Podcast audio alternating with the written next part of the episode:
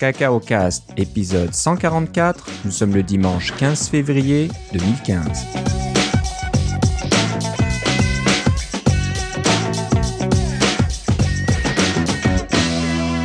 Bonjour et bienvenue dans ce nouvel épisode de Cacao Cast. Comme d'habitude, Philippe Casgrain est avec moi à l'autre bout de la ligne. Comment ça va, Philippe? Ah, j'ai, j'ai, j'ai froid. Je suis revenu à la maison puis mon nest avait arrêté de fonctionner. Oh, zut alors. oui, c'est ça. la maison était à 12 degrés. Alors, ça, si vous entendez des bruits de chauffage un petit peu, c'est parce qu'on essaie de remonter la température de la Wow. maison. Tout va bien maintenant, là, mais il faisait froid. Est-ce que ça serait pas l'intelligence artificielle qui essaye de nous tuer déjà Là, je commence à lire des articles. euh, Il y a plus en plus d'inquiétudes à ce sujet-là. On dit que l'intelligence artificielle euh, arrive là, elle fait des grands bonds euh, en avant et que peut-être qu'on devrait commencer à s'inquiéter. Alors, tu vois, ton Nest essaye de te faire mourir de froid. C'est possible, hein. ça commence. Oh là là, faut se méfier de tout. hein. Non, c'est vrai qu'il fait très froid là, actuellement. On a une petite vague de froid euh, sur le. Bah, une grosse partie du nord-est, voire euh, une grosse partie du Canada et du nord des, des États-Unis. Donc, euh, on se gèle pas mal. mais ça va. Oui, mais bon, tout ça, tout pour excuser le, le, le petit bruit de fond du chauffage qui est Ouais, chauffage, Parce que ouais. le reste de ma famille apprécie pas beaucoup quand il fait comme. Là, c'est moins pire, là, mais quand il fait. Ah, mais vraiment 12 froid. degrés, quand il fait moins 20, moins 25 degrés euh, Celsius dehors, ça prend du temps hein, pour remonter à. Je sais pas combien tu essaies de remonter, au moins de 18, 19, 20 degrés là. Ouais, c'est ça. Ouais, 20 Ça va prendre quelques heures. C'est ça. Et ça va être le temps de se coucher avant, c'est pas trop pire. Voilà, ça sera bien chaud, euh, bien douillet. Voilà. Ok, donc euh, bah, on va commencer par euh, les petites news, comme on fait d'habitude. Euh, c'est pas énorme les news. hein. Euh, Il y, a, il y a plus, on va dire, de rumeurs que de news actuellement. On parle de, de voitures chez Apple. Je trouve ça un peu étrange. On va voir. Eh, eh, attends, va. attends. Une Ah. voiture et une montre. Je Et une pense qu'il montre. va nous dire quelque chose. Ah, ah. Cette chose-là s'appelle K2000. Ah, c'est ça, ça va ensemble. c'est ça. Ils vont arriver sur scène et hop, Tim Cook va parler à sa montre et une voiture va arriver. Voilà, c'est ça. La voiture va s'appeler Kit. intelligente, elle aussi, intelligence artificielle. Et elle va écr- écraser Tim Cook euh, sur la scène devant tout le monde. Puis c'est là que commence euh, Ah non, mais ça, ça serait pas Kit, ça serait Car. K-A-R-R. Ça- il faut, faut connaître son historique, voyons. Là. Ouais, Kit, c'est le gentil. Hein. Ouais. Mais bon. ça serait marrant. non, alors c'est pas ça, on va pas parler de ça. C'est. Bon, qui sait Je sais que Elon, Elon Musk, là, le, le patron de Tesla, a parlé à Tim Cook il y a quelques mois, donc qui sait, il y a peut-être quelque chose. euh. Ah, moi, j'arrête pas de mettre de l'argent de côté pour m'acheter une Tesla, là, c'est sûr. ouais, c'est ça. hein, je te dis, c'est ça. je- je- si je le répète pas, ça se passera pas. Alors, je le répète. Ah, tu le répètes. Ouais, Ça arrivera. Mais Il y a des Tesla moins chers qui devraient arriver. euh, bah, le modèle X cette année qui sera moins cher entre guillemets. mais Euh, non, il sera pas moins cher. Ça va être le même prix que le modèle S. Tu crois? Ouais, ouais, ouais. Moi j'ai cru comprendre que ça devait être un peu moins cher. C'est bon. la même plateforme, alors ça devrait être, ça va être le même prix, Ok. je pense. Et il y a la modèle 3, c'est ça Ouais, c'est ou- ça. C'est le modèle 3 qui devrait être moins cher. Qui serait moins cher, mais moins cher, ce sera quand même pas mal cher. Verra. Ouais, mais on parle de. C'est sûr que quand on parle de 40 à 50 000 dollars par rapport à 80 à 90 000, ça semble cher, mais quand même une Nissan Leaf ici, qui est une voiture qui est beaucoup plus petite, avec beaucoup moins de distance, des choses comme ça, ça coûte quand même 30-35 000 dollars Ouais. facilement. Alors, quand on peut avoir une voiture qui peut aller beaucoup plus loin, puis qui a beaucoup plus de capacité, puis tout ça, pour environ euh, 10 000 dollars de plus, certains diront que pour 10 000 dollars, on peut acheter une voiture, Ouais, C'est- ouais. une voiture à essence, là, mais euh, l'avenir est l'électrique. Hein? Moi, j'ai. Ah, il faut aller vers là. Il faut aller. On n'a pas le choix. C'est ça. C'est ça. La meilleure façon de, se- de, de régler nos problèmes énergétiques, euh, c'est d'aller vers l'électricité.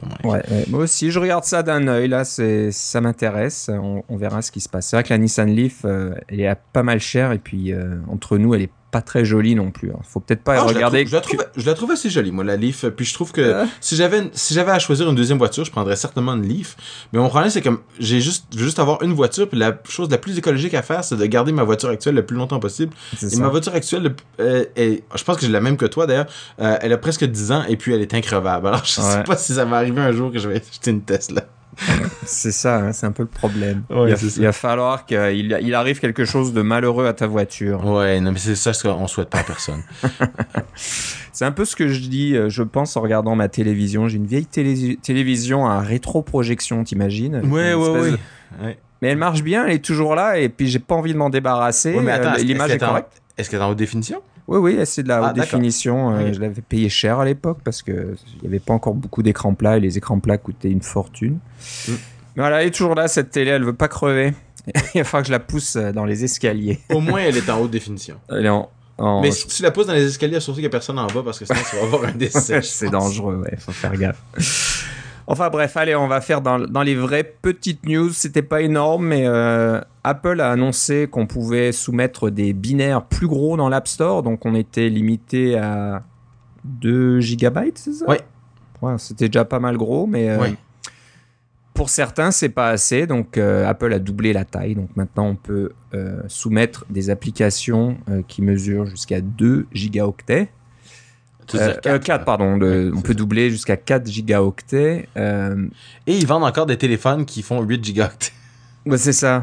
Même pas une app- on peut même pas mettre deux applications de 4 ça, c'est parce que l'OS prend déjà une grosse partie. Mais ça. une application et c'est fini. Donc un Ouais. bon jeu, nouvelle génération, tout en 3D, etc. Allez, Mais tu sais, même les jeux euh, que- qui prenaient comme 1 gigaoctet, après ça, ils téléchargeaient du contenu de- pour un autre gigaoctet. C'était- C'est la façon de, de Ouais. limiter les téléchargements, mais évidemment. euh, Ouais. Enfin, c'est- je, je sais pas si c'est vraiment une super bonne nouvelle, mais moi, je, je trouvais que quelque chose qui, qui se rapprochait de ces limites-là, c'était peut-être pas ce qu'on voulait absolument télécharger.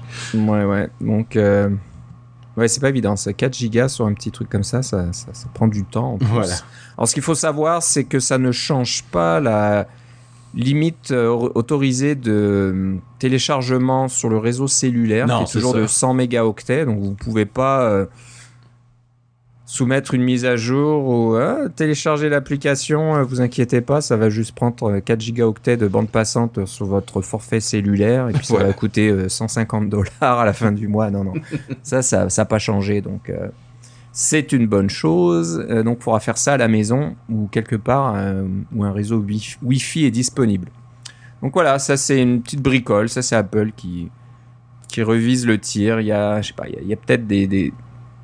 c'est pas le, le petit développeur indépendant là qui demande ça. C'est probablement euh, des, des plus grosses compagnies qui font des jeux, qui font des trucs plus importants ou peut-être je sais pas, des applications de navigation et encore. C'est, Ouais, pas. ça, ça se peut, effectivement. Il Mais... y en a qui ça demande plus de place, c'est sûr. Ouais, ouais. Mais je, trouve, de- je trouve que le contraste avec leur téléphone de 8 gigas est quand même intéressant. C'est voilà, c'est un peu gênant presque. C'est- bah bon, on en avait parlé un petit peu. Il y a certainement des des, des raisons un peu marketing, un peu vente là-dedans là pour forcer les gens à acheter des, des, des capacités plus élevées un petit peu. Donc, euh, je pense que ça marche parce que vu, vu les résultats d'Apple au dernier trimestre là, les Ouais. gens ont appelé, ont acheté pas mal d'iPhone 6 et puis certainement euh, du 64 Go ou du 128 Go plus que des 16. Mm. Donc euh, bon, on sait pas exactement. Je, sais pas, je pense pas qu'ils donnent la, la répartition Non, jamais. en taille, mais Ils donnent même pas celle entre le 6 et le 6 Plus, alors. tu- ouais. Donc voilà, euh, ça c'est une chose. Euh, une petite bricole aussi côté test flight. Euh, ils ont annoncé l'ajout des groupes. Alors je suis étonné que c'était pas déjà là, mais bon. Dans... Moi j'ai pas utilisé test flight euh, sauce Apple. Moi j'ai utilisé, j'utilisais test flight euh, avant qu'Apple euh, ait racheté. Je pensais qu'il y avait des groupes déjà, mais peut-être que je me trompe.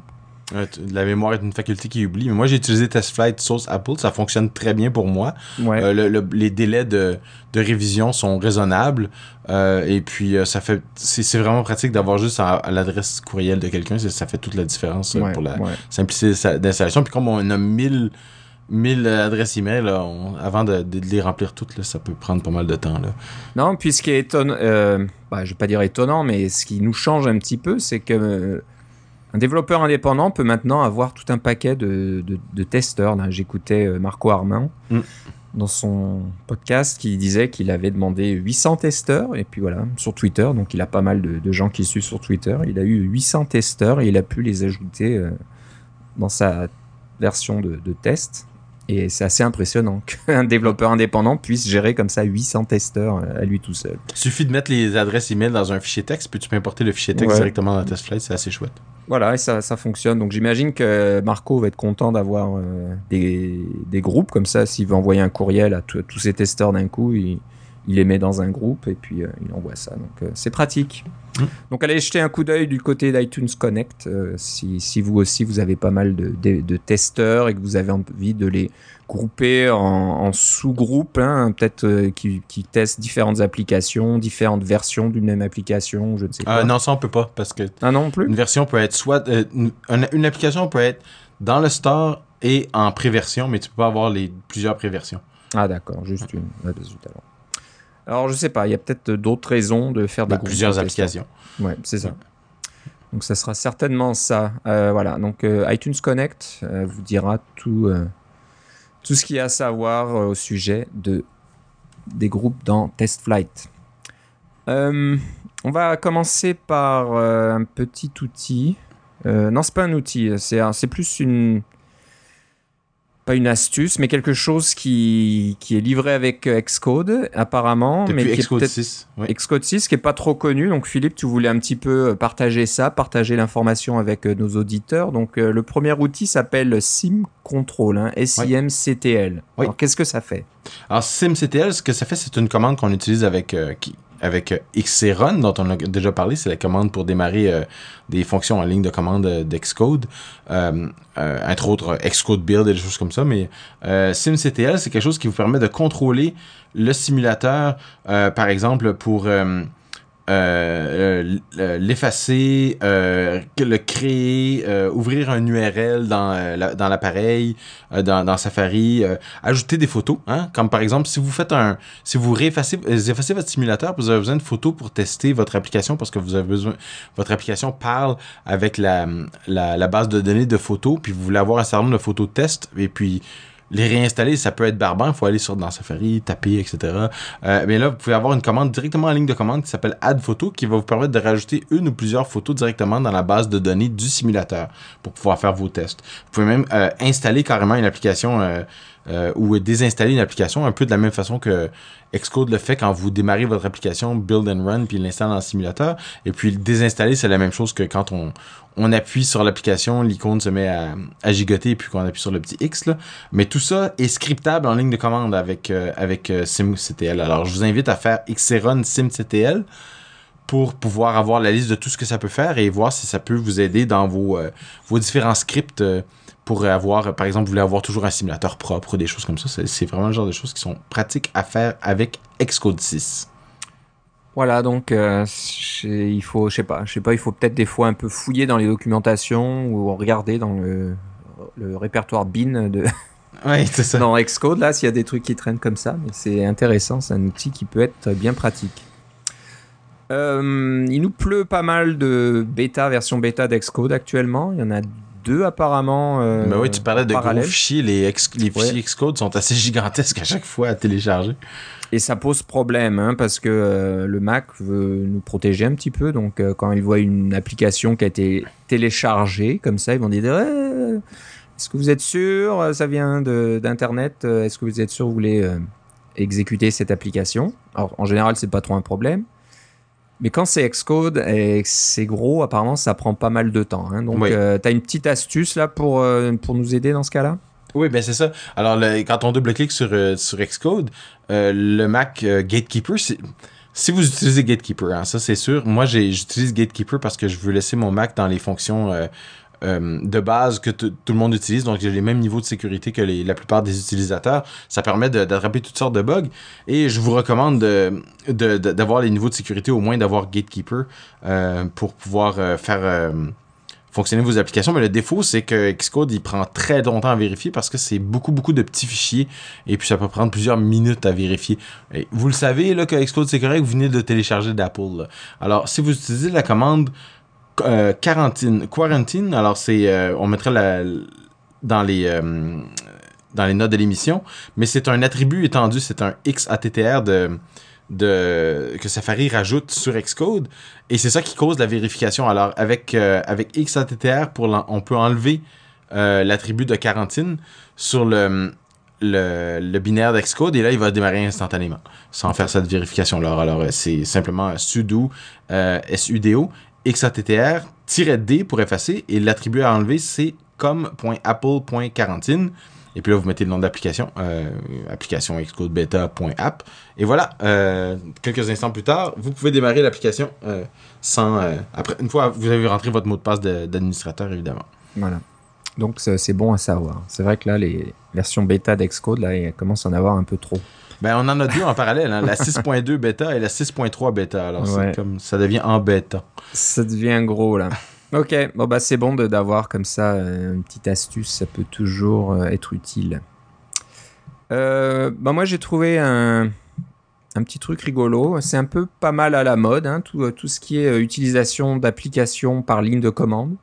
Pour ceux qui aiment bien euh, Terminal et qui veulent euh, pouvoir scripter les choses ou taper des commandes directement au lieu de cliquer avec une souris.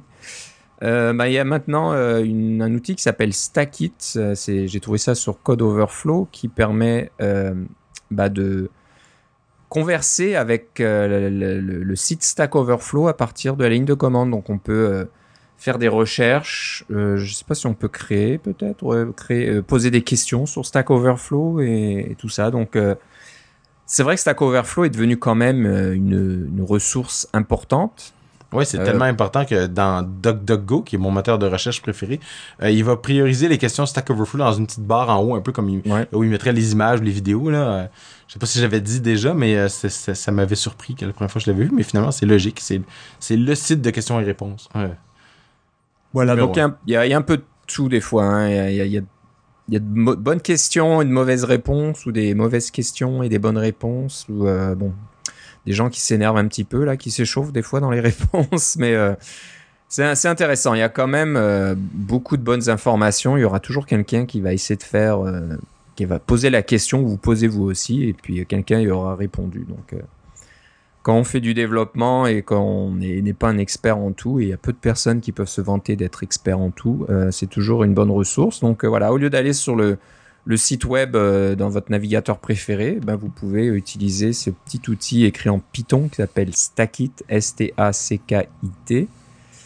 Et c'est l'utilisateur Lucas Schwab, L-U-K-A-S S-C-H-W-A-B, sur GitHub qui a développé ce, ce petit outil en Python et voilà, il y a tout un tas de commandes, donc on peut faire des, des recherches. Euh, bah c'est surtout des recherches, hein, si je comprends bien. On peut rechercher par, euh, par étiquette, hein, par tags là, donc euh, ça, ça peut être intéressant aussi parce que apparemment, bah, on, sait qu'il y a pas mal d'informations sur Stack Overflow comme ça qui est catégorisé par par, bah, par étiquette, par catégorie. C'est souvent quelque chose qu'on va rajouter à une question pour essayer de, Quand on veut poser une question sur iOS, par exemple, et que nos, nos, mots sont suffisamment, suffisamment génériques, mais ça aide d'avoir le tag.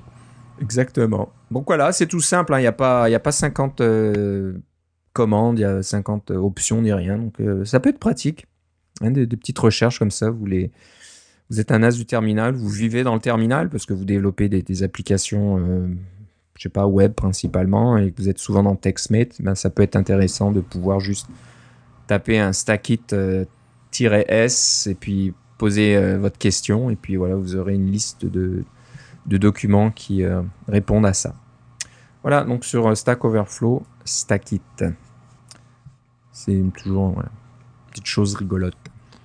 nos amis de Panic ont, ont créé un petit outil utile aussi pour euh, réduire la taille des PDF. donc, si vous avez des PDF dans votre application, il se peut qu'un PDF, un petit peu comme les documents euh, Word de chez Microsoft, prennent du poids. Hein. Euh, on rajoute quelques... Surtout les PDF que vous créez à partir de votre document Illustrator ou Photoshop ou quelque chose comme ça. Il, y a, là, il y a énormément de bagages là-dedans, de, choses plus ou moins utiles qui sont là-dedans, qui se voient pas vraiment à l'écran, mais qui, qui prennent beaucoup de kilo-octets.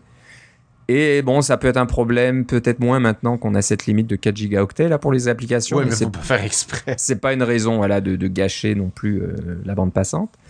Et euh, bah, pour ceux euh, qui utilisent aussi des PDF pour leur interface utilisateur, puis c'est possible, hein, au lieu d'utiliser des PNG, vous pouvez très bien utiliser des PDF pour avoir des, des morceaux d'interface utilisateur qui puissent se redimensionner automatiquement en fonction de l'écran multi-résolution tout en gardant la, la netteté et le, le dessin euh, voilà. Euh, d'origine. Hein. donc c'est une bonne technique. On a, on a vu ça euh, de la part d'un de, nos amis à Cocoheads qui nous a montré comment il avait fait son application tout en, PDF. Et c'est pas mal, je trouve ça une bonne idée.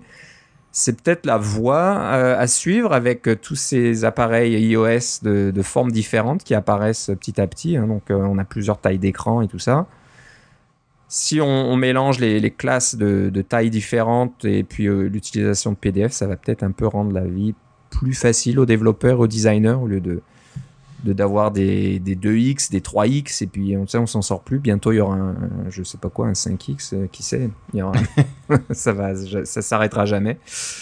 Donc euh, c'est intéressant. Alors c'est Panic qui fait ça.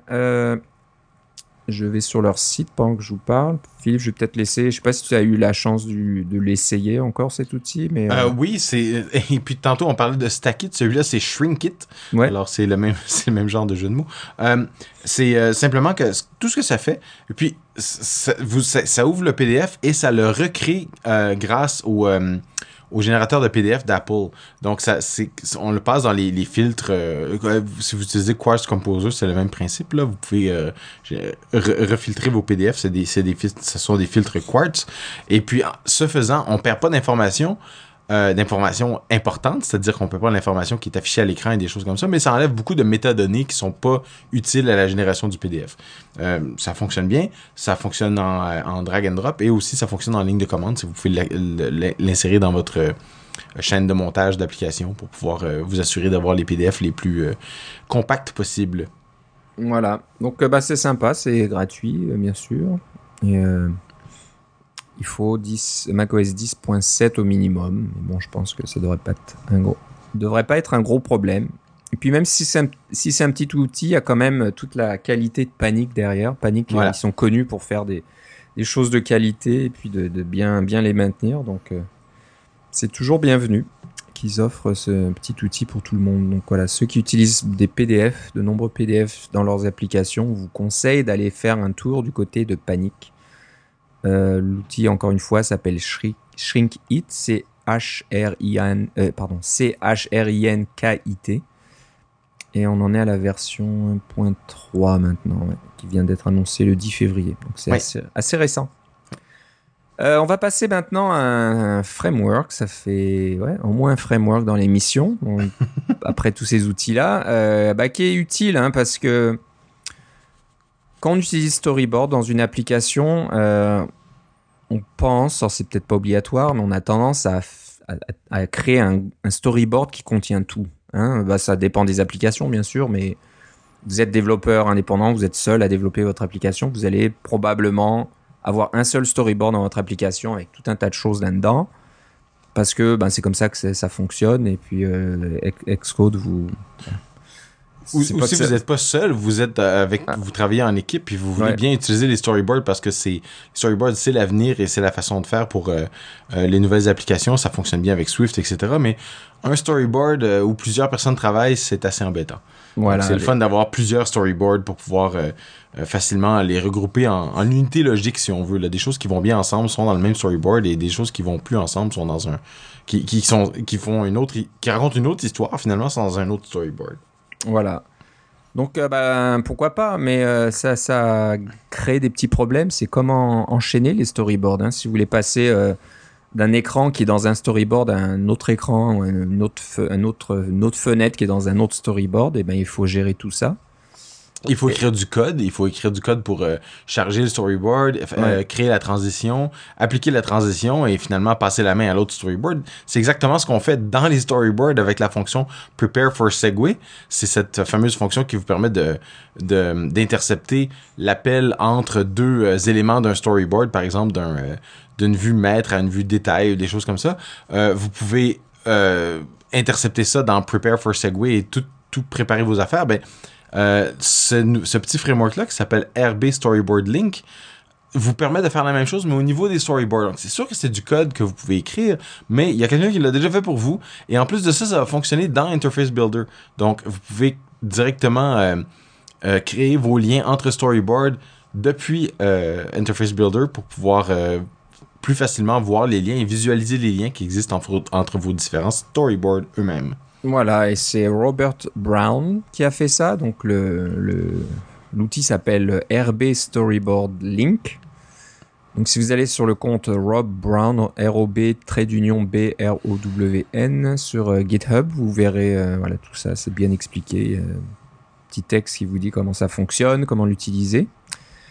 Et comme tu disais, donc ça utilise des API euh, que vous connaissez déjà, donc c'est une bonne c'est une bonne chose. Il y a pas c'est pas quelque chose d'un peu bizarre, d'un peu C'est exotique. pas tant les API que vous connaissez déjà que les façons de faire que vous utilisez déjà. Ouais. Je crois pas que les, les noms d'API sont exactement les mêmes, là, le, le nom m'échappe, mais, mais c'est très proche. C'est très proche. Voilà. Conceptuellement, c'est la même chose. mais Voilà. À un plus haut niveau. Donc euh, c'est intéressant, je pense. C'est quelque chose à regarder. Si ça s'intègre bien dans Xcode en plus, euh, ça vaudra peut-être dire qu'un jour Apple fera ça euh, nativement, mais en attendant, euh, ça peut peut-être vous rendre service si vous avez plusieurs storyboards dans votre application et que vous voulez pas trop vous casser la tête. Voilà, donc c'est sur GitHub RB Storyboard Link. Et euh, alors, j'ai perdu perdu ma page, je reviens. Euh, je faisais une recherche pendant que tu parlais. Voilà pourquoi je suis un peu perdu dans nos notes là. Parce que je voulais faire une recherche sur euh, le- l'épisode dans lequel on a parlé des API de Marvel. Ah. Donc euh, ces fameuses... euh, bah, Marvel, vous connaissez, hein, les, les bandes dessinées, les films et tout ça de, de super-héros euh, divers et variés. Il y en a beaucoup. C'est une propriété Disney maintenant, hein, je dis pas de bêtises. Euh, oui. C'est eux. hein. Donc, euh, bon, il y a, y a, je sais pas, 50 films maintenant par an qui sortent avec tout ça. Et euh, on avait parlé de d'une base de données que Marvel rendait euh, disponible au public. Et il y avait carrément une API, donc on pouvait faire des requêtes de type REST, là, et puis avoir, je sais pas moi, tous les, les personnages en fonction de, des années, en fonction des planètes, des races, des... Je sais pas De quoi, qui ils ont interagi avec, etc. là, voilà, c'est très très très complet, c'était assez impressionnant. Et euh, on en parlait donc euh, à l'épisode 129, hein, je faisais ma petite recherche, 1er mai 2014, Voilà. donc, euh, un, peu- un peu moins d'un an. Là, et bah, quelqu'un a dû nous écouter, peut-être pas, mais bon, a dû se dire, ah, tiens, c'est une bonne idée, mais bon, moi, Marvel, c'est pas ce qui m'intéresse le plus. Moi, ce qui m'intéresse, c'est Star Wars. Alors, pourquoi ne pas faire une API Star Wars? Alors, au contraire de Marvel, qui est officiel, les API de Marvel, c'est officiel, c'est chez Marvel que vous, les obtenez. Là, je préfère vous prévenir, les API Star Wars, c'est pas vraiment officiel, donc euh, bon. Je vois, vois pas qu'il y, a- il y a de dessin ni rien, il y a juste le nom Star Wars dedans. Alors j'espère que bon, ils se feront pas euh, poursuivre en justice, là, on sait jamais. Avec, euh, bah, c'est Disney encore une fois der- derrière maintenant euh, tout ça. Euh, mais c'est un peu le même style. Vous pouvez faire des requêtes de type REST et puis avoir des fichiers JSON qui vous reviennent avec tout un tas de détails. Donc on peut faire des recherches sur les différentes planètes, les différents vaisseaux et véhicules, les personnes dans les films, les personnages, les films en eux- eux-mêmes et les espèces. Oui. Et là, on- évidemment, on traite seulement des six films. Voilà, pas ceux qui ne sont pas encore sortis, et puis pas non plus l'univers étendu, je pense. hein. Il y, a- il y a tous ces ça. livres et tout ça qui, qui rajoutent tout un tas de choses. Et puis euh, les BD comme euh, les, les animés comme le Clone Wars, etc. Là, Ouais, qui sont ouais. qui sont officiels, mais ils sont pas inclus dans ça. Dans ce... Exactement. Donc, euh, bah, c'est pas mal. Donc, euh, si vous allez sur euh, swapi.co slash eh ben, si vous cherchez euh, des personnages, vous faites slash people, slash 1, et qu'est-ce que vous obtenez quand vous faites slash 1, à votre avis? Mais c'est Luke- sûr, c'est Luke Skywalker. Luke Skywalker, voilà, c'est le personnage numéro 1 dans, dans cette base de données. Et vous avez sa taille, son poids, couleur, euh, couleur de cheveux, couleur des yeux, euh, la- l'année de naissance en BBY. Peut-être toi tu connais ce que ça veut dire dans Star Wars BBY, mais bon, Ah, je sais me rappelle plus. Euh, de quelle planète il vient? Et là vous avez un lien un autre lien reste sur euh, slash API euh, pardon barre oblique AB, API barre oblique planètes barre oblique 1 donc là c'est Tatooine certainement. Donc j'ai si je copie je vais essayer de faire ça rapidement. Si Ah, BBY, c'est Before the Battle of Yavin, qui est la, la Oh. bataille des... Ouais, la bataille des Yavin, évidemment, c'est là où il y a le, la, la première étoile de la mort qui explose. Voilà tu vois moi je je saurais pas ce genre de truc donc euh, Moi non plus, j'ai regardé sur Google. mais il y en a qui le savent certainement il y en a peut-être qui oui, qui sont en train de dire Non, vous le saviez pas. Oh là là, quelle bande de nuls. C'est que sur Kakaoka, ils servent pas ces trucs-là. Donc là, j'ai fait, euh, j'ai fait la requête. Donc je veux savoir quelle est la planète euh, numéro 1. Et c'est bien Tatooine, euh, avec une période de rotation de 23 jours, j'imagine. Période orbitale, alors là, ça, ça devient compliqué. Vous avez le diamètre, le climat qui est aride, bien sûr. C'est un terrain de type désertique. Euh, Je trouve ça impressionnant comment une planète a un, un seul climat partout. c'est ça, hein. Et il parle de seulement 200 000 personnes sur cette planète, hein. Il n'y a pas, c'est- il y a pas tant de monde que ça. Mm. Et ça vous donne même les résidents, là, que vous avez euh, 2, 4, 6, 8, 10 résidents. C'est peut-être les résidents les plus connus hein, en fonction des Ben, c'est ceux qui sont dans l'API, je pense. C'est ça qui arrive. C'est ça, hein, il y a peut-être pas tout le monde. Et euh, bah, Tatooine apparaît dans le film, dans le premier, le troisième, le quatrième, le cinquième et le sixième. Pas dans le deuxième, c'était, on se gelait un peu plus dans le deuxième. Donc voilà, c'est intéressant, c'est c'est assez génial. Vous avez tout un tas d'informations là-dedans et j'en reviens pas que quelqu'un s'est embêté à faire ça. C'est quand même un travail assez euh, conséquent. Il y a peut-être, il s'est peut-être, euh, euh, comment dire, il a peut-être utilisé des livres ou des sortes d'encyclopédies. Il y a certainement tout un tas de trucs qui existent là, qui, qui a déjà fait le, la, la liste de toutes ces choses-là. Oui, il y a une encyclopédie en ligne qui s'appelle le Wikipédia. le Wikipédia. Donc Ouais. voilà, il y a des gens qui sont bien bien occupés là, qui ont déjà fait tout- toutes ces choses-là. Mais si vous voulez in- intégrer ce genre d'infos dans une application, par exemple, eh ben quoi de, de- de plus idéal que d'avoir euh, des, des API REST que vous pouvez comme ça euh, interroger? Donc je pense que c'est- complètement gratuit et il n'y a rien de commercial là-dedans. Je sais pas s'il y a une attribution. Ouais, je vois que c'est signé Paul Hallett, H-A-2-L-E-T-T. Ben, il demande si vous utilisez- l'utilisez de lui envoyer un petit don alors. Un petit don, voilà, pour quand même faire marcher les serveurs, ça coûte de l'argent, mais voilà, c'est rigolo. Donc voilà, si vous allez sur euh, swapi.co, euh, vous aurez accès aux API de Star Wars. Ah, je, je trouve ça marrant. Peut-être de faire maintenant une sorte de, de relation entre Marvel et Star Wars. Il faudrait s'amuser à, je sais pas, mélanger les deux univers et puis utiliser les API d'une façon ou d'une autre.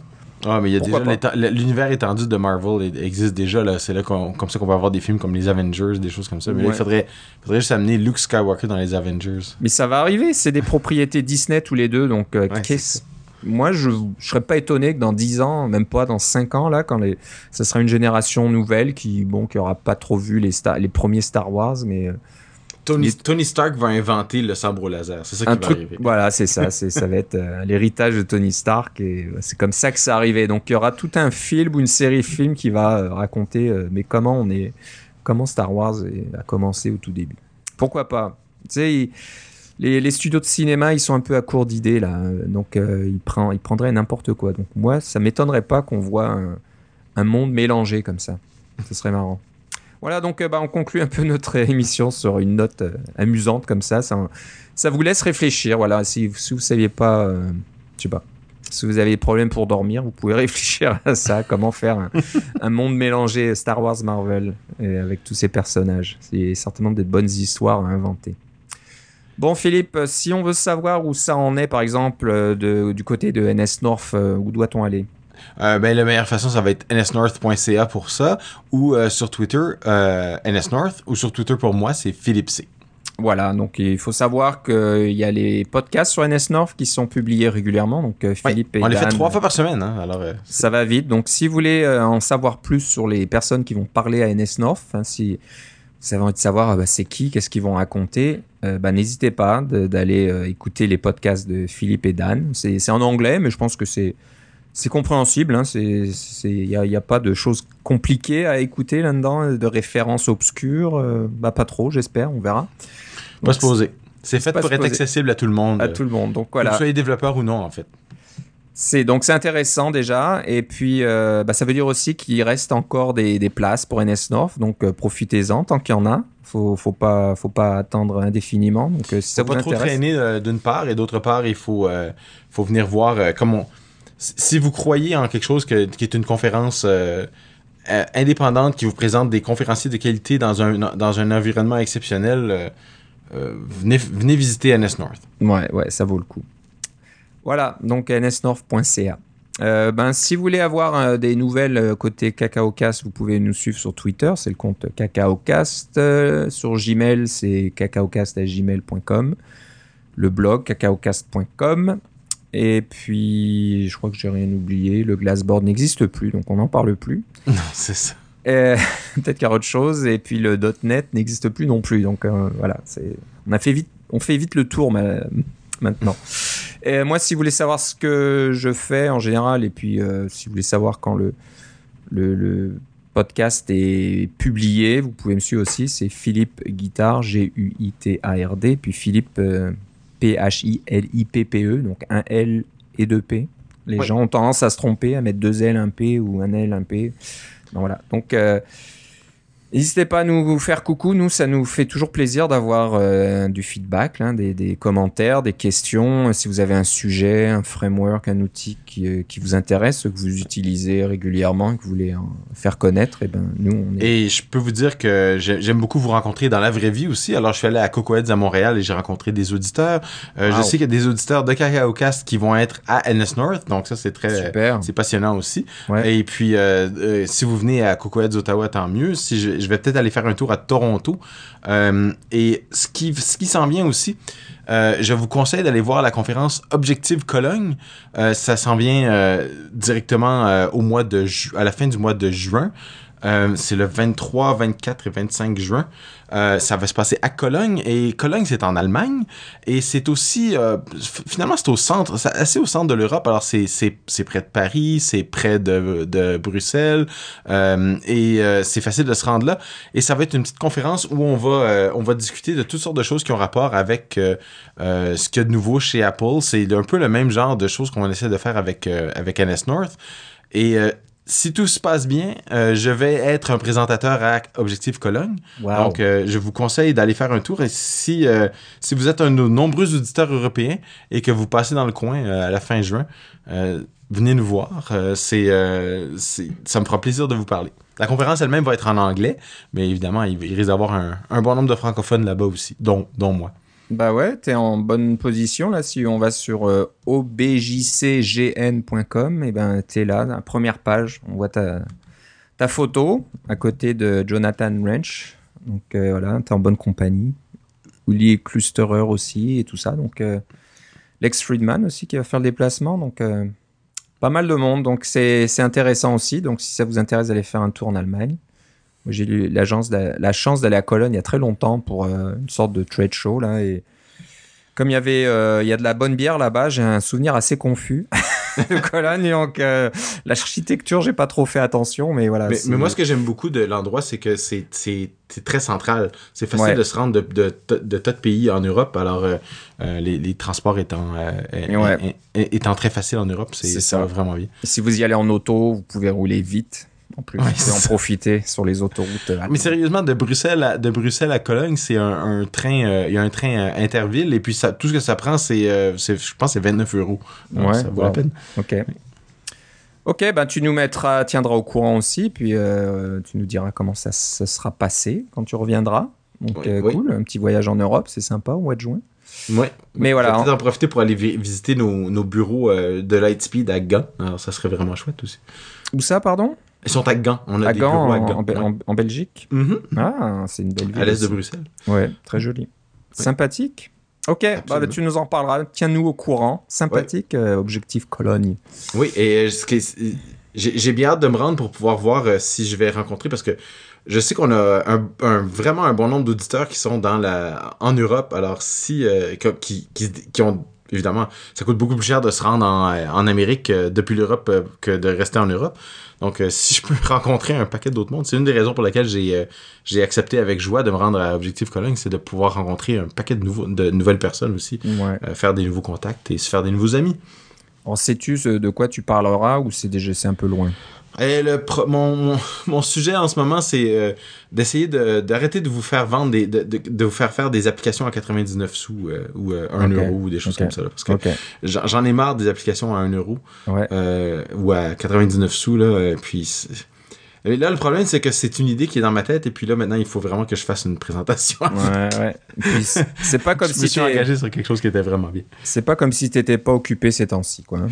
Ouais, non, mais là, ça, c'est au mois, ça, c'est au mois de juin. Le mois de juin, c'est le problème de, c'est le problème de Philippe au mois de juin. Ça, Ok, tu, te seras remis de NS North, quoi, de, de tout le travail que ça implique de, Je l'espère, je De- l'espère. de gérer comme ça une conférence. C'est beaucoup de Oui, travail. oui, oui. Donc voilà, allez jeter un coup d'œil euh, bah, d'abord sur nsnorth.ca parce que c'est au mois d'avril, hein, c'est donc Oui. faire les choses dans l'ordre. Et puis après, pour le mois de juin, là, si ça vous dit d'aller en, Allemagne, eh ben, je, jetez un coup d'œil au BJCCGN, oh, pardon, au BJCGN.com. Et puis vous aurez là le, le la, chance de rencontrer Philippe en personne, pouvoir euh, discuter avec lui.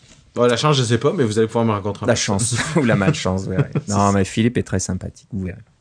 Ok, bah on finit euh, l'épisode avec ça. Je te remercie Philippe. Allez, Et on se reparle la prochaine fois. Certainement. Bye bye.